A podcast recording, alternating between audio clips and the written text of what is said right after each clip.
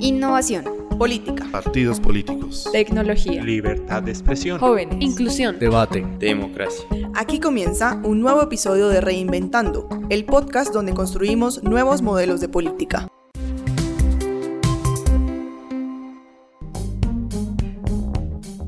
Bienvenidas y bienvenidos a Reinventando. Este es nuestro quinto episodio del podcast y en esta oportunidad los vamos a estar acompañando Diana Cárdenas y Tatiana Rojas. Vamos a estar hablando sobre innovación eh, en los partidos políticos como un mecanismo para hacerlos más participativos, democráticos y transparentes. Esto es muy importante porque de esta manera los partidos políticos pueden empezar a trabajar por recuperar la confianza de la ciudadanía. Así es, Diana, un gran saludo para ti y para quienes nos escuchan en este episodio de Reinventando, ya el quinto que hacemos. Eh, el tema del que hablaremos hoy toma gran relevancia precisamente porque eh, toca uno de los mayores retos que tienen los partidos políticos hoy y es reinventarse. Reinventarse precisamente para enfrentar los retos nuevos de esta, sobre todo, era digital y para recuperar la confianza de la ciudadanía, como lo habías dicho. Eh, Pocos conocen o, o ven las herramientas que hay para, para lograr esa reinvención y esa innovación política eh, y la idea de este capítulo es dar un abrebocas sobre esos temas. Por ejemplo, desde el N D I hemos venido trabajando en la estrategia Reflexionar, Reformarse y Reconectarse, que busca efectivamente entregar una guía para que los partidos políticos puedan detenerse por un momento y reflexionar sobre el modo en que están trabajando, que se puedan preguntar qué funciona y qué no funciona, y que puedan ver qué se puede mejorar y desde ahí se puedan reinventar precisamente. Y, y que esa reinvención sea reformarse para crear estructuras internas y prácticas que sean realmente democráticas y que se puedan asegurar que sus políticas respondan a las necesidades de los y las ciudadanas y que así puedan, puedan reconectarse con ellos e involucrarlos en el desarrollo de soluciones prácticas para los retos del siglo veintiuno. Para quienes les interese revisar más de este material, esta estrategia de reflexionar, reformarse y reconectarse, recuerden que este manual lo pueden encontrar en nuestra página doble u doble u doble u punto red innovación punto org. Claro, eh, muy importante este tipo de retos, especialmente porque en los últimos años hemos visto que la brecha entre partidos y ciudadanos pues ha crecido bastante, tanto así que eh, si uno revisa los datos del Latinobarómetro para el dos mil dieciocho, muestra que la confianza de, de la ciudadanía en general hacia los partidos políticos está en un promedio del trece por ciento en la región, que es un porcentaje muy muy bajo. Por eso, como parte de este proceso de reflexionar, reformarse y reconectarse, eh, es que se deben empezar a buscar nuevas herramientas que acerquen los partidos a la ciudadanía. En este episodio entonces queremos hablar de tres aspectos que se conectan directamente con este proceso de reinvención o renovación y que son la participación activa, la comunicación efectiva y la transparencia. Vamos a hablar de algunas herramientas que ya existen y que abordan estos tres componentes y para eso eh, tenemos tres invitados muy especiales que han desarrollado herramientas tecnológicas que cubren todo el proceso de toma de decisiones en los partidos desde su conexión con la ciudadanía hasta la contratación pública. Queremos entonces empezar saludando a Florencia Caffarone. Ella es coordinadora de proyectos de Democracia en Red y nos va a contar un poco sobre DemocracyOS, que es un espacio que promueve la creación de propuestas participativas. Un saludo muy especial para ti, Florencia. Muchas gracias a ustedes por invitarme, a mí, bueno, y obviamente en representación de la organización. También nos está acompañando en este episodio Ricardo de la Blanca, quien es el fundador de Freedom Social Technology, una apuesta tecnológica para conectar a las bases de los partidos y a la ciudadanía eh, con los tomadores de decisiones. Eh, un gusto, Ricardo, bienvenido a Reinventando. Para mí un placer estar con ustedes. Y también contamos con la participación de Nicolás Penagos. Él es director para América Latina de Open Contracting Partnership, una organización que facilita la apertura de los datos relacionados con la contratación pública. Eh, bienvenido y un placer tenerte con nosotros. Bueno, muchas gracias a ustedes y me parece muy interesante poder compartir todo lo que hace Open Contracting Partnership y qué son las contrataciones abiertas en nuestra región. Para que los partidos políticos puedan reformarse y reconectarse, eh, necesitan empezar a trabajar en estos tres aspectos eh, que hemos mencionado y tratar que empiecen a corresponderse con las demandas y las necesidades propias de las sociedades modernas en las que vivimos hoy y que son sociedades que nos exigen cada vez más una interacción que sea mucho más abierta, transparente, rápida y efectiva. Sí, así es, y pues en ese sentido mmm, me gustaría empezar por preguntarte, Florencia, por eh, el primer elemento, que sería la participación activa. Y la pregunta sería, ¿cuál es la importancia de la deliberación para alcanzar los consensos en procesos de toma de decisión participativos, especialmente pues si estamos hablando eh, de un contexto democrático? Bueno, eh, nosotros desde la organización, desde Democracia en Red, nosotros creemos que eh, dentro, digamos, de la, de la toma de decisiones eh, política y de los gobiernos, es muy importante la participación, porque esto hace que haya mejores políticas y que um, haya mayor involucramiento de toda la sociedad a la hora de tomar decisiones, y no simplemente que estas sucedan eh, a través de los representantes, ¿no?, de forma cerrada y privada, eh, muchas veces muy, eh, muy separadas, ¿no?, de lo que sucede en la realidad. Entonces, mayor, digamos, participación y mayor deliberación, como decía, genera mejores políticas, ¿no?, y de manera más democrática. Muchas gracias, Florencia. Claro, y es que lo que hemos visto es que a través de diversas manifestaciones, eh, efectivamente, eh, vemos que la ciudadanía sí tiene un interés por empezar a ser parte de procesos políticos, por hacer activismo en causas muy concretas, pero muchas veces no es fácil encontrar eh, los espacios para participar. Entonces, por eso es que creemos que es importante que los partidos sean quienes empiecen a abrir estos espacios. Cuando las personas definitivamente empiezan a, a participar y se involucran, eh, se va haciendo cada vez más necesario garantizar una comunicación efectiva, porque al aumentar el número de voces que participan en un proceso político, pues aumenta también la probabilidad de que los mensajes efectivos se pierdan. Sí, y es que cuando empezamos a ver esto que, pues, que dices, Diana, ya vamos viendo cómo es que se conectan los tres elementos de los que estamos hablando en este episodio, y es que están conectados porque no puede existir uno sin que exista el otro. O sea, es decir, se tiene que lograr una armonía entre la forma como funcionan las organizaciones y cómo se toman las decisiones. Eh, por eso me gustaría preguntarte, Ricardo, eh, para hablar un poco sobre el segundo elemento, eh, ¿cuál es la importancia de la comunicación efectiva en los procesos eh, democráticos?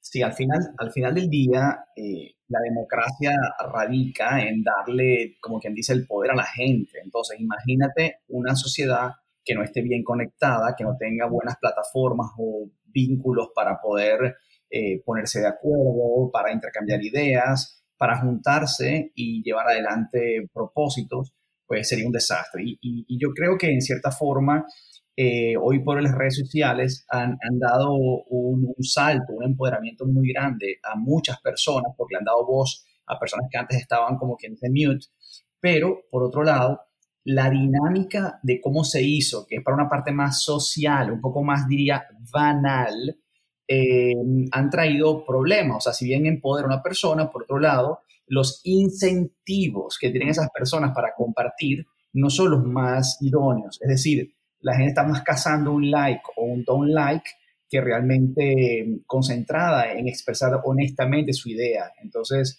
eh, ahí es donde yo veo el área de oportunidad, en, en cómo hacer, cómo darle a la gente ese mismo empoderamiento, pero de una manera donde puedan ser más honestos, porque sus opiniones, sus like o don't like, puedan definitivamente no estar amarradas al poder social de la persona. Bueno, y, y digamos, en el caso de la participación democrática, de las elecciones, ¿cómo se ve reflejado? ¿Cómo, cómo ese interés por que la comunicación sea real y que vaya más allá de los likes, cómo eso puede influir en los procesos democráticos? Sí, te, te, voy a, te voy a ser muy honesto, tengo varios años en, en diferentes partes del mundo, eh, no solamente como observador internacional en elecciones, sino ayudando a partidos, ¿no?, en campañas, y la verdad que veo con mucha tristeza muchas veces cuando consigo jefes de partidos políticos que cuando yo les hablo de hay que escuchar a la gente, hay que buscar maneras de retroalimentarnos, básicamente me dicen, no, no, estás completamente equivocado, lo que hay que buscar son mecanismos donde podamos mandar el mensaje más efectivo y que simplemente la gente siga la instrucción. O sea, es lamentable, pero por otro lado, gracias a Dios, esos partidos son los que van cayendo uno a uno, porque es imparable el hecho de que las personas puedan expresarse. Eso, eso era como en el pasado, la televisión antes había simplemente como que one way direction, o sea, yo digo un comercial y todo el mundo tiene que seguirme lo que digo hoy, hoy por hoy no, las personas saben que hoy tienen una posibilidad de expresarse, tienen el derecho a hablar, a opinar. Claro, y es que lo que dice Ricardo es que digamos, la, la base de la comunicación es que la comunicación sea de doble vía, ¿no? Entonces, cuando hablamos de comunicación, hacemos referencia a, a lo que nos comentaba Ricardo precisamente sobre las posibilidades de que la ciudadanía se exprese, y también hablamos del tipo y la forma como los partidos comunican la información relevante. Entonces, podemos empezar también a hablar de la transparencia como un elemento clave en mantener las buenas relaciones con la ciudadanía, y que si se trabaja con la mano de la comunicación efectiva se puede convertir en uno de los elementos más importantes para los partidos políticos. Por eso me gustaría preguntarte, Nicolás, teniendo en cuenta pues tu experiencia, ¿cuál es la importancia de los datos abiertos? ¿Cuál es su relación con la transparencia precisamente en los espacios democráticos? Pues mira, los datos abiertos en últimas son herramientas de transparencia activa, en la que por medio de los datos abiertos un Estado o un gobierno pueden divulgar qué están haciendo y pueden permitir a una diversidad de actores entender exactamente, por ejemplo, cómo se gasta el presupuesto, o pues digamos en materia ya de muchas otras temáticas, eh, datos ambientales, datos de salud, para que de esta manera se pueda monitorear, entender, analizar. Y algo particularmente importante de los datos abiertos es que son de libre uso y son reutilizables. Entonces, el usuario que esté intentando hacer este análisis puede reutilizar esos datos. Esa información es de libre uso y es gratuita eh, en cuanto a su acceso, y eso hace pues que sea una herramienta muy eficaz para monitorear y analizar lo que puede hacer un gobierno. Sí, y, y, y no solamente recordar que son los tres elementos eh, que están interconectados, sino que además se presentan en tres diferentes escenarios donde se encuentran los partidos. El primero sería que en el análisis de la realidad es muy importante la participación activa, y por ejemplo desde Reinnovación tenemos un video sobre herramientas investigativas, cuantitativas y cualitativas, que las pueden usar para entender mejor esa realidad en la que se están moviendo y poder mejorar la toma de decisiones. Ahora, en ese proceso de toma de decisiones, la comunicación efectiva es vital para recuperar la conexión entre partidos y ciudadanía. Y por último, el tercer escenario sería la rendición de cuentas, donde la transparencia es indispensable para mantener una buena relación con el electorado y poder empezar a recuperar esa confianza y tener mejores prácticas en los partidos políticos. Ahora, en esta era digital, eh, las nuevas tecnologías entran a jugar un papel fundamental en estos tres escenarios, y el Internet y las redes sociales empiezan a cambiar la forma como las y los ciudadanos reciben la información y cómo se van involucrando en política. Eh, de hecho, eh, de eso estuvimos hablando en el, en el capítulo anterior sobre cómo las nuevas tecnologías crean nuevos espacios eh, de participación política. Entonces, eh, poco a poco han ido apareciendo una gran variedad de herramientas digitales que buscan facilitar precisamente la participación y la comunicación interna de las organizaciones políticas, y además son herramientas que facilitan la publicación de la información para que sea abierta y transparente, generando entonces una mayor inclusión, porque pues se permite que más, que más gente participe. Y es que una característica fundamental de la democracia y que no podemos olvidar es que todos los ciudadanos sean capaces de expresar sus ideas y que puedan influir en las decisiones que van a afectar su vida, lo que incluye a segmentos de la población que tradicionalmente se han visto excluidos del poder político debido a prejuicios o estereotipos sociales. Y la tecnología, como ya lo hemos dicho, pues viene a entrar a ser una puerta de entrada para ellos para, hacia el debate. Eh, dicho esto, quiero entonces que hablemos un poco sobre esas herramientas digitales que permiten que un mayor número de personas puedan contribuir a los procesos de formulación eh, de políticas públicas y toma de decisiones. Listo, sí, me parece. Entonces, empecemos contigo, Florencia. Cuéntanos un poco, por favor, qué es DemocracyOS y cómo nace esta iniciativa. Bueno, eh, a ver, DemocracyOS nace ya hace, en el año dos mil trece junto con eh, el Partido de la Red. Eh, esta, esta iniciativa lo que buscaba de alguna manera era eh, aprovechar, digamos, eh, aprovechar la posibilidad que nos daban las nuevas tecnologías para eh, dar mayor poder de decisión a la, a la, a la ciudadanía, ¿no? Eh, como... pudiendo quizás eh, acercarnos a lo que sería más una, una democracia directa. Esa idea, digamos, fue madurando y, eh, y actualmente, ¿no?, desde Democracia en Red, DemocracyOS es el desarrollo, ¿no?, es un, es un software, es, es tecnología, ¿no?, pero desde Democracia en Red usamos esta tecnología actualmente para generar mecanismos, ¿no?, que complementen el, los sistemas actualmente, eh, los sistemas políticos, facilitando los debates, facilitando, eh, permitiéndonos dar voz a, a, a la gente y eh, incluso participar en to- la toma de decisiones.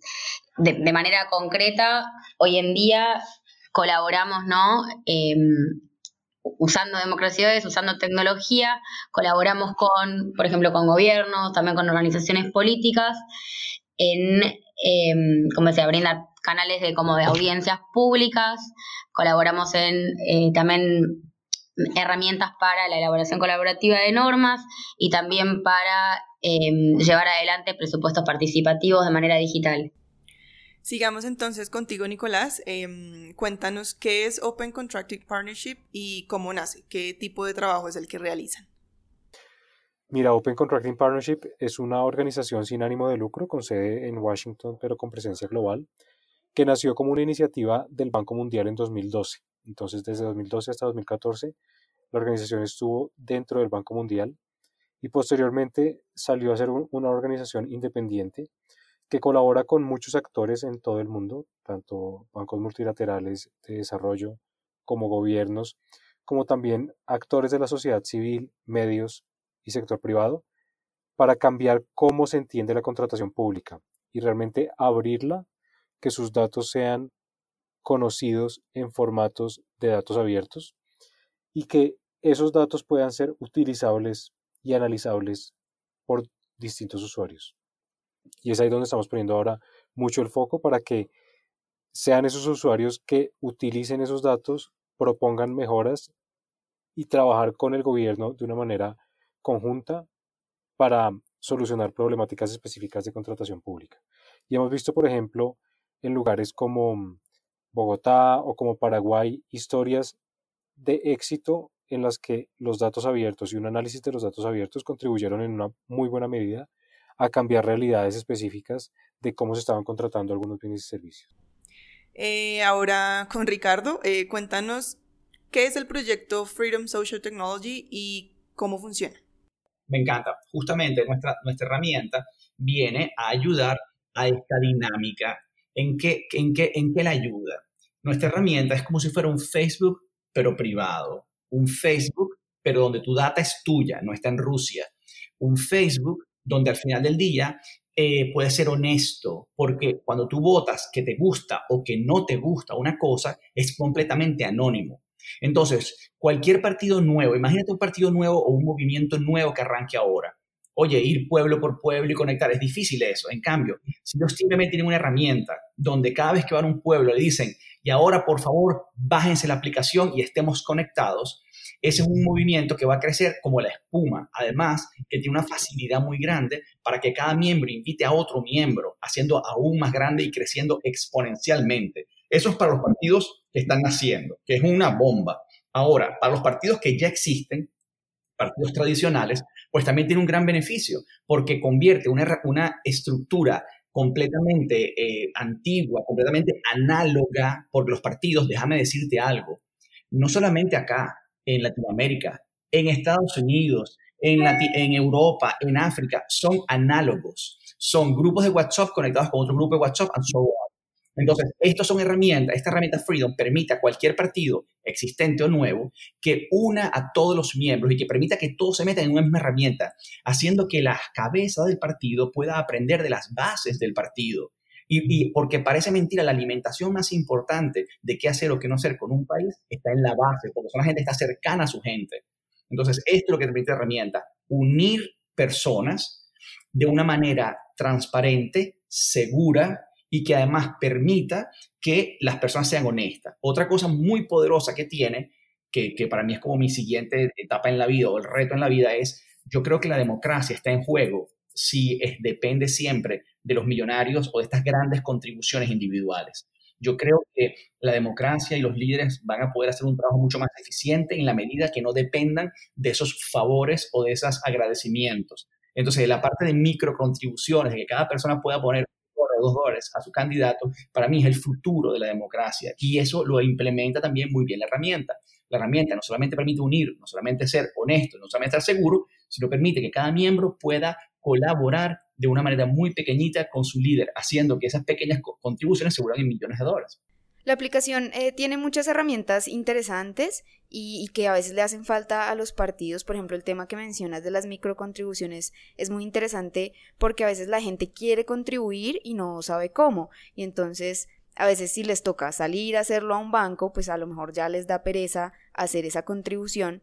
En cambio, si lo pueden hacer desde la misma aplicación, creo que eso facilita mucho las cosas tanto para el partido como para los militantes y para los ciudadanos que quieren apoyar. cien por ciento, y quiero tomar algo que acabas de decir, que se me había olvidado, es muy importante. Eso que acabas de decir es muy importante. No solamente ayuda en eso, pero fíjate, el típico call to action, la típica forma como los políticos ponen en marcha esto, es diciendo, bajen esto o síganme al sitio. Si, tú, si ellos invitan a seguirlos en Facebook, en otras redes sociales, empieza el problema de las cuentas falsas. Porque la gente crea cada cinco minutos una cuenta falsa de, un, de una persona, de un candidato. Entonces es muy difícil que la gente sepa si realmente está bajando la aplicación que es y está poniendo la plata donde va. Freedom no tiene cuentas falsas. Porque en, a diferencia de todas las redes sociales donde tú te metes hoy y creas una cuenta, en Freedom somos nosotros los que creamos la cuenta, con lo cual tú tienes una absoluta garantía que si tú dices queremos unirnos al equipo del pre- presidente Duque, pues automáticamente el dinero le va a Duque y no hay otra. Si tú vas a Freedom de Duque, hay un solo Freedom de Duque, no hay dos ni tres. Justamente quisiera aprovechar algo que nos menciona Ricardo sobre el tema de las cuentas falsas, porque este es un elemento que también nos llama mucho la atención en Reinventando, eh, ya que eh, a medida que el debate y el diálogo se ha trasladado a las redes sociales, pues ha aumentado la necesidad de, de que analicemos el impacto que tienen estos nuevos factores en la forma como las agrupaciones eh, se comunican y dialogan con la ciudadanía. De hecho, de este tema estuvimos hablando en nuestro tercer episodio, que si no lo han escuchado, los y las invitamos a que lo escuchen cuando terminen eh, este episodio. Y por eso, en ese sentido, me gustaría que Ricardo nos contara eh, sobre este tema de las cuentas falsas, que es un fenómeno que vemos que es cada vez más común en las redes sociales. Entonces, la aplicación de Freedom está configurada de una forma en la que no se pueden crear cuentas falsas, y de esta forma esta aplicación eh, contribuye a evitar la desinformación. Totalmente, totalmente. Eso, por si acaso, creo que de los problemas más graves que hay, de todo este, de, porque montan unas joyas, unas historias, y al final del día, pues mira, eh, tergiversan la información. En cambio, de esta manera, tú puedes mantener a todas tus personas e, e, enteradas directamente de la voz del líder. O sea, pues, o sea se, se, se quitan esos espeldaños de que, bueno, parece que en Bogotá dijeron que no, no, pero ¿por qué toca que parece que? Yo quiero escuchar directamente al líder diciéndolo y ahí lo vas a tener. Sí, y aprovechando esto que dicen ustedes, me parece muy pertinente que hablemos de algunas opiniones en la academia que apuntan al, digamos, al deber ser del hecho de que las tecnologías de la comunicación, entre esas pues las redes sociales, eh, se convierten en la plataforma más adecuada para llevar el debate a la esfera pública y así asegurar pues la participación de todos. Eh, y el internet y las redes sociales entonces se convierten en lo que se llamaría una utopía cibernética, donde las redes sociales y las plataformas tecnológicas se convierten en herramientas políticas para la democracia. Por ejemplo, si tomamos una de esas opiniones, eh, David Rushkoff, uno de los académicos más importantes dentro de la teoría de los medios, eh, nos habla sobre cómo internet conecta a las personas y permite precisamente la colaboración y el intercambio de ideas. Incluso Wired, una, te- una revista que trata de mostrar el efecto que tiene la internet en la cultura, eh, afirmó que el internet permite a los ciudadanos del común eh, a participar en el discurso nacional, permitiéndoles al mismo tiempo que su identidad permanezca en el anonimato, algo que se veía como algo bueno hasta que vimos la, llevada, la llegada de los denominados trolls y lo que decía Diana sobre eh, cuentas falsas. Entonces, la llegada de, estas, eh, de estos elementos han causado que estas visiones optimistas de la internet eh, sean opacadas, eh, pues hemos visto que en los últimos años las redes sociales se han convertido no en un escenario que fortalezca el debate, sino al contrario, en uno donde el debate se tergiversa y los argumentos se, empro- se empobrecen. Eh, esto nos lleva a ver pues, que en las redes hay mucha desinformación y las personas deben incluso autocensurarse para evitar confrontaciones e insultos, sobre todo en épocas de elecciones. Vemos que las redes sociales se convierten en un espacio hostil donde no cabe eh, un espectro amplio de ideas, sino que caben solamente insultos y tergiversaciones de los debates. Pero entonces sabemos que esto no siempre vienen de personas del común, sino de lo que ya dijimos, los llamados trolls, los bots y otras estrategias que buscan específicamente debilitar los debates. Eh, entonces, en ese sentido, sabemos que DemocracyOS tiene como objetivo priorizar los buenos argumentos y eliminar el saboteo de estos trolls. Entonces, la pregunta va para Florencia sobre, quiero que hablemos un poco sobre qué son los trolls, definitivamente cuál es la definición y cómo afectan el debate. No, no permitir que sucedan estas discusiones, sino por el contrario, impedirlo, ¿no? Ir hacia el otro lado, generar más eh, confrontación. Y para nada, ¿no? Eh, más bien un debate o una discusión interesante. Esto, obviamente, digamos, como por eso la figura del troll es, es importante porque, eh, obviamente, como decía, desalienta, ¿no? Es, estos debates. Sin embargo, la misma lógica ya de por sí de las redes sociales tiende a esto, digamos, ¿no? Los trolls son como un elemento más dentro de eh, este, de, de todo este, de, de todo este mundo. Creo que De, ya de por, sí, de por sí el funcionamiento que tienen las redes sociales tienden a generar eh, esta, esta poca profundidad en las discusiones porque por lo general alientan, digamos, el, el compartir rápido, el dar me gusta o, digamos, o, o el like y demás, que no promueven, ¿no? que haya mayores discusi- que haya mayores discusiones o hay poco espacio para comentar, que tampoco permite, ¿no? Esta, que, que se puedan desarrollar ideas más complejas.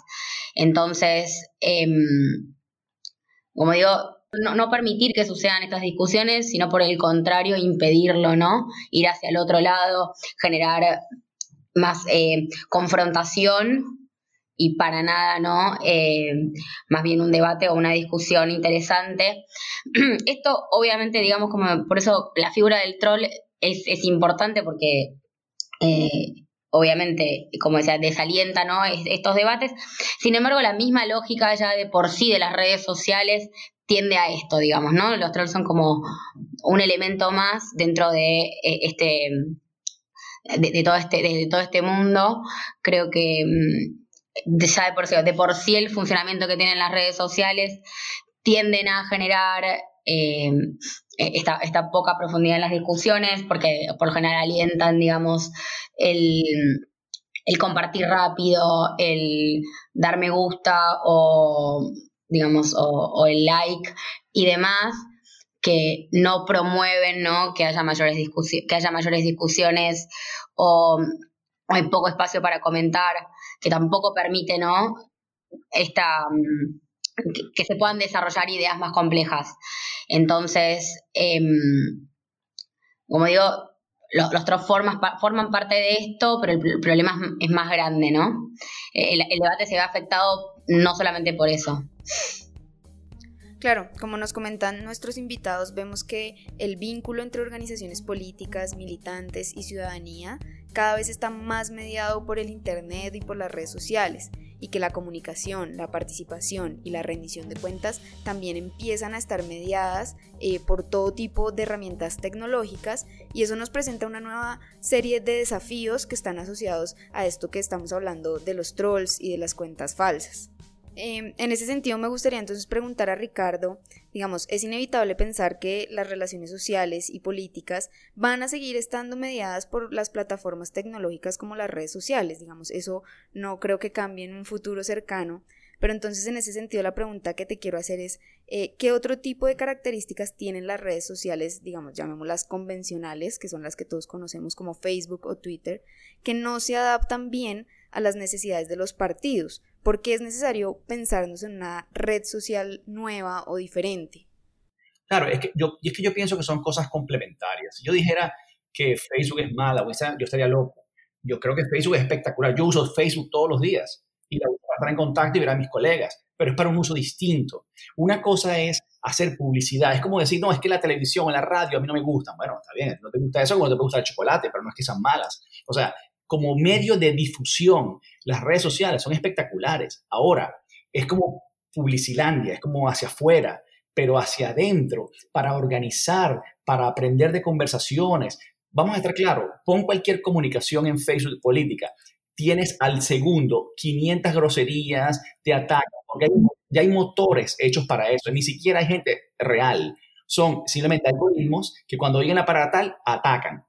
Entonces es imposible tener una comunicación allí. Lo que sí sirve es para que tú hagas un live o tú coloques algo allí colocado, no hay ningún problema. Pero la realidad de las realidades es que lo, los movimientos políticos tienen que ser organizaciones organizadas. No puede ser simplemente eh, contar un cuento por allí y por allá. Hace falta que se profesionalice la política, que las organizaciones sean serias, que tengan a la gente concentrada, identificada, que esas personas además puedan cooperar y entender y aprender de ellas. Eso es lo que te da Freedom. Son dos animales distintos. Yo no compito con Facebook y con Twitter. Son animales distintos. Una cosa es para hacer publicidad. Para mí ellos están televisión, radio, prensa, Facebook, Twitter. Y otra cosa es herramientas de comunicación interna. Está solamente Freedom. Y otra cosa que me parece muy interesante mencionar es que, por ejemplo, personas como, como el secretario general Almagro, que son de verdad luchadores incansables por la democracia, pues ven con beneplácito este producto. Pero no solamente la, la O E A. Estamos hablando, por ejemplo, de Westminster Foundation for Democracy en Londres, que nos ha invitado a presentar esto para todos sus partidos del, del Commonwealth. O, por ejemplo, Hart Hammerson Foundation en Suecia. Si te vas incluso a International IDEA, que es una organización que promueve Citizen Participation en Suecia, vas a ver que en su página web, en Tools for Democracy, aparece Freedom como el número uno. O sea, nosotros tenemos también el soporte de grandes organizaciones que promueven justamente eh, el citizen, la participación ciudadana. Y otra cosa importante, eh, Freedom eh, no tiene limitaciones, es decir, nosotros queremos apoyar a cualquier partido político legal, obviamente, que esté buscando organizarse y trabajar de, para, para, ¿sabes? Para llevar su propuesta, no, no, que, no, no entramos en ideologías de quién es mejor, quién es peor. Nosotros creemos que cualquier organización que quiera unir esfuerzos y aprender a su gente y en función de eso, pues movilizarse, tienen todo el derecho a utilizar nuestra herramienta. Eh, me gustaría que volviéramos un poco también sobre las iniciativas que nos, nos han presentado nuestros invitados y preguntarle a Florencia y a Nicolás sobre los beneficios que tienen este tipo de proyectos para las organizaciones políticas. Digamos, Ricardo ya nos ha comentado un poco sobre los beneficios específicos de la app de Freedom para los partidos políticos, pero entonces le pregunto a nuestros otros dos invitados cómo se pueden beneficiar los partidos políticos de proyectos como estos. Desde DemocracyOS, digamos, para los partidos políticos tienen, digamos, la posibilidad de generar espacios donde puedan hacer consultas, donde puedan presentar sus propuestas a, a toda la comunidad, ¿no? En la, en la cual eh, eh, se están, eh, eh, donde trabajan y, y generar debates sobre esas propuestas e incluso también generar eh, votaciones, ¿no? Que las personas puedan elegir, puedan priorizar, puedan elegir qué propuesta les parece más, impor- más importante, que puedan definir eh, si están a favor, si están en contra.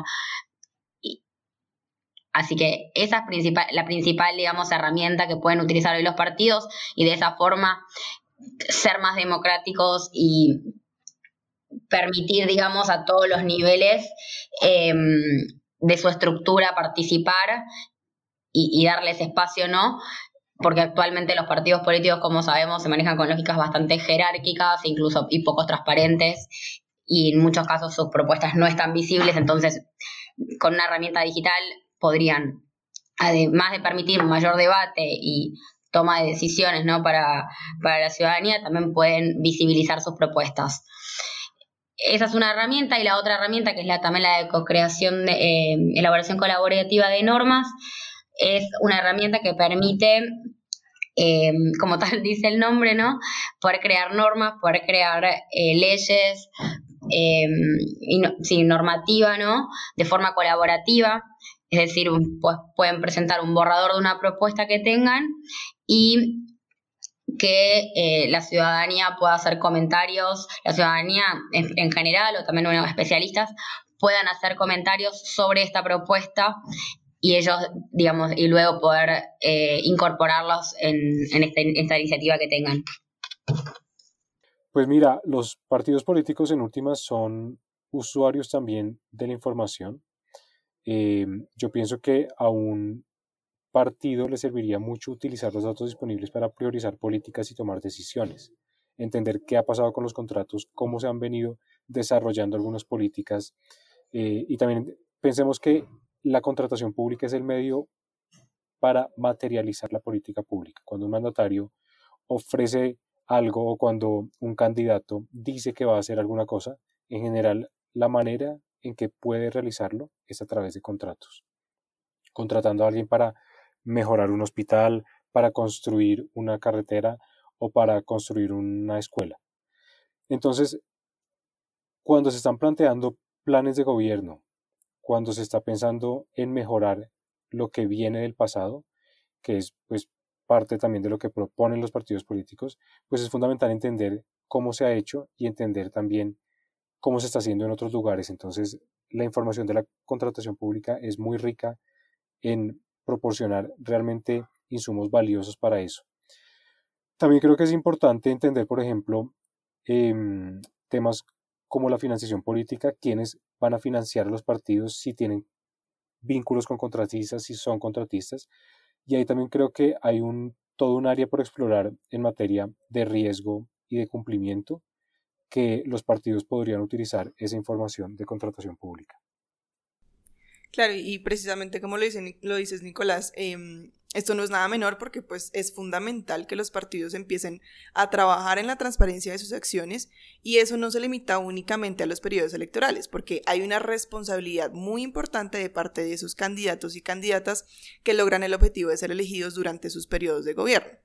Pero la transparencia sigue siendo fundamental, pues ellos siguen siendo representantes de su partido, y si tienen una gestión transparente durante su mandato, pues seguramente eso va a tener repercusiones que sean positivas en la forma como la ciudadanía percibe al partido, y consecuentemente va a aumentar eh, la confianza en el mismo. Ahora, de esta misma manera, al hablar de contratación, creo que solemos únicamente dirigirnos a los partidos políticos que están en el gobierno y que deben ejecutar presupuestos y por lo tanto generar contrataciones. Pero eh, veo que los partidos políticos que no están en gobierno también tienen un rol importante, y por eso le pregunto a Nicolás si tiene alguna recomendación basada en el, en, pues, en el trabajo que hace Open Contracting Partnership eh, para los partidos políticos o movimientos que no están en gobierno. Sí, muy buena pregunta. Pues mira, yo creo que los partidos políticos, si por ejemplo están en la oposición, me parece que es, son los llamados a hacer control de muchas acciones de gobierno, incluida la contratación pública. Entonces, el control eficaz de la contratación pública tiene que pasar por el análisis de información y de datos. Y ahí es ahí donde los datos abiertos de contratación pública se vuelven una herramienta fundamental para realmente mostrar qué se está haciendo, qué grado de avance hay o dónde hay que poner la lupa para cambiar alguna realidad. Y también, como lo mencionaba, para proponer mejoras a futuro, porque finalmente pues un partido puede que no sea en el gobierno, pero su interés es estarlo en el futuro. Entonces también es cómo basar sus programas futuros y todas sus propuestas a partir de información que realmente eh, refleje la realidad. Claro, esto, esto es muy cierto, y creo que, que un punto central eh, de lo que menciona Nicolás al respecto es que el interés de los partidos está siempre en llegar a ser gobierno, a que sus candidatos sean elegidos, y todo este tema de la transparencia, de la participación activa y la comunicación efectiva eh, tiene que empezar a verse eh, de un modo transversal en todos los escenarios y los espacios donde haya representación partidista. Esto no puede ser solo una bandera de campaña, esto se tiene que empezar a reflejar en todos los periodos de gobierno o de oposición. Creo que eh, en América Latina hemos empezado a ver eh, poco a poco cómo algunos partidos y algunas organizaciones eh, ya están empezando a trabajar por mejorar estos componentes de los que hemos estado hablando en este episodio, y empezamos a ver casos exitosos de partidos que, que efectivamente han logrado tener eh, mayor transparencia, eh, una participación más abierta y una mejor comunicación a través del uso de la tecnología. Digamos, además de las herramientas que hemos mencionado aquí en este episodio, pues hay muchas otras eh, y se me ocurre, por ejemplo, el uso de urnas virtuales para elecciones internas de los partidos, y un caso muy interesante es el del Partido Acción Nacional en México, que con ayuda del Instituto Nacional Electoral eh, usó este tipo de votación virtual. O por ejemplo también está el caso del Partido Digital en Uruguay, que publica las finanzas del partido en su página web o que usa Telegram como un mecanismo de comunicación interna. Estos son, son casos muy interesantes de, del uso de este tipo de herramientas eh, digitales para trabajar estos, estos componentes de los que estamos hablando. Eh, así como, como lo que les mencionaba, las urnas virtuales, pues hay otro tipo de herramientas para votaciones digitales. Está, por ejemplo, AgoraVote, que ha sido usado por algunos partidos eh, como Podemos en España. Creo que hay muchísimos ejemplos de iniciativas que nacen tanto de partidos como de sociedad civil y de los cuales los partidos políticos latinoamericanos pueden aprender y pueden inspirarse, y creo que esto es un campo donde aún hay muchísimo más por explorar y por innovar para continuar trabajando en esos procesos de reinvención. Sí, yo creo que estos, estos ejemplos son muy importantes, sobre todo para el caso de América Latina, porque creo que en algo en lo que podemos estar de acuerdo es que definitivamente los partidos Eh, atraviesan por una crisis en América Latina y que es importante que adopten unas medidas urgentes para transformar sus estructuras y mecanismos, y estos ejemplos que has mencionado, Diana, pues eh, son, son como el, la puerta para empezar. Eh, al respecto, yo sí quisiera preguntarles a nuestros invitados si realmente es posible que los partidos recuperen la confianza y el apoyo de la ciudadanía transformando la manera como se relacionan con sus bases de militantes y con la ciudadanía. Claro, eh, bueno, te, te voy a responder con una pregunta. Si, si, si tú ves a un líder que en vez de salir solamente en Facebook, hacer dos fotos y salir corriendo, una cosa súper superficial, tú ves un líder que busca darle herramientas y darle voz a sus miembros, que está allí en las discusiones, y cuando los, la gente dice masivamente, no, no, para la derecha no, para la izquierda, y, y, y toman esas decis- decisiones en cuenta, tú me dirás a mí si no es un líder que va a terminar conectando con su gente de verdad. O sea, yo estoy convencido de que estamos en un mundo de basta decir siempre eh, cosas y hay que hacer cosas. Entonces, esto es una materialización de un verdadero demócrata.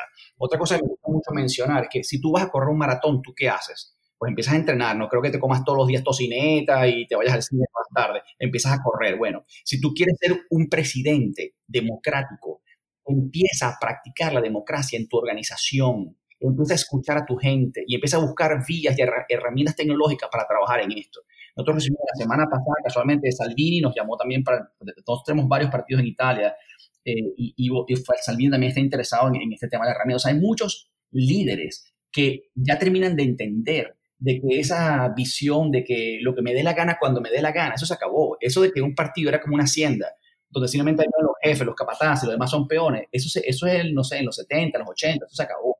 Pues mira, me parece que definitivamente los datos abiertos pueden ayudar, pero no podemos decir que van a solucionar todo. Entonces, ahí lo que creo que es esencial es cuando un partido político está proponiendo algo, realmente basar su estrategia en datos y en información, porque eso da credibilidad de que lo que está diciendo es cierto. Y también permitir que, en caso de que esté en el poder, pueda mostrar su gestión de una manera transparente y también cómo contrata, para que los ciudadanos puedan monitorear cómo se está llevando a cabo el contrato y, en últimas, cómo se entrega un bien o servicio. Entonces, si uno considera todos esos puntos, yo creo que eh, en buena medida se puede ganar más confianza de la ciudadanía, pero, de nuevo, esto no es un tema de solamente poner una información al aire o pública, sino también de fomentar esos ciclos de realimentación con la ciudadanía para que se pueda nutrir de todo lo que pueden decir eh, y así mejorar la contratación pública y las políticas públicas que toma un gobierno. Creo que definitivamente los partidos políticos tienen que cambiar, digamos, la forma en que trabajan y tienen que ser más democráticos. Esto no solamente, digamos, debe, debería ir a, digamos, A, a, ayudará en, en que tengan eh, una mayor confianza y mayor apoyo de la ciudadanía, sino que también, digamos, va a permitir que puedan generar mejores propuestas y que las decisiones que tomen sean mejores, ¿no? También, eh, y más acertadas quizás. Eh, estas tecnologías, como lo que nosotros eh, proponemos, son una herramienta, ¿no? Son una herramienta que... Que, que facilita que se lleven adelante estos procesos, facilita que sean más transparentes y que se federalicen, por ejemplo, determinadas eh, acciones. Eh, pero obviamente eso es, es algo acotado, ¿no? Como la transformación que tienen que tener tiene que ser también cultural dentro del partido, eh, y eso es importante, ¿no? T- tenerlo en cuenta. No se trata de, de tener más herramientas, de hecho tenemos mu- muchas herramientas, digamos, como ya estamos, estuvimos hablando, la tecnología eh, eh, se ha desarrollado y avanzado mucho en los... En los en los últimos años de una forma muy acelerada y sin embargo todavía no sabemos cómo usarla, entonces el cambio se tiene que dar, digamos, eh, más profundamente en el funcionamiento de los partidos políticos, en las lógicas en las, con las que trabajan y obviamente apoyarse en estas herramientas, ¿no? Para poder canalizar esta, estas nuevas formas de trabajo. Bueno, Florencia, Ricardo, Nicolás, muchísimas gracias por estar en nuestro podcast de hoy discutiendo sobre los retos más grandes eh, que tienen los partidos políticos y revisando cómo la tecnología y la innovación eh, pues nos pueden ayudar a fortalecer la democracia en todos sus niveles. Eh, importante recordar que es que la democracia no es solo votar, sino mantener relaciones con el electorado y mantener índices de transparencia que sean altos para que el seguimiento de la ciudadanía sea más efectivo. No, les agradezco más allá a ustedes por, por, por esta oportunidad. Bueno, muchísimas gracias, Dania. A ustedes mil gracias. Hasta luego. Eh, sí, pues a los tres les agradecemos mucho su participación en nuestro podcast Reinventando. Eh, sabemos que toda la información que nos comparten aquí es muy valiosa para nuestros oyentes y muchas gracias a ellos por escucharnos en este episodio. Así es, nuevamente para nuestros oyentes un saludo y muchas gracias por escuchar nuestro contenido en Reinventando, el podcast donde construimos nuevos modelos de política. No olviden seguirnos en nuestras cuentas de Spotify y en iTunes, donde podrán encontrar los episodios anteriores y estar pendientes de los siguientes que vayamos a lanzar. Recuerden que nos pueden encontrar en estas plataformas como Reinventando. Nos despedimos y nos escuchamos en un próximo episodio.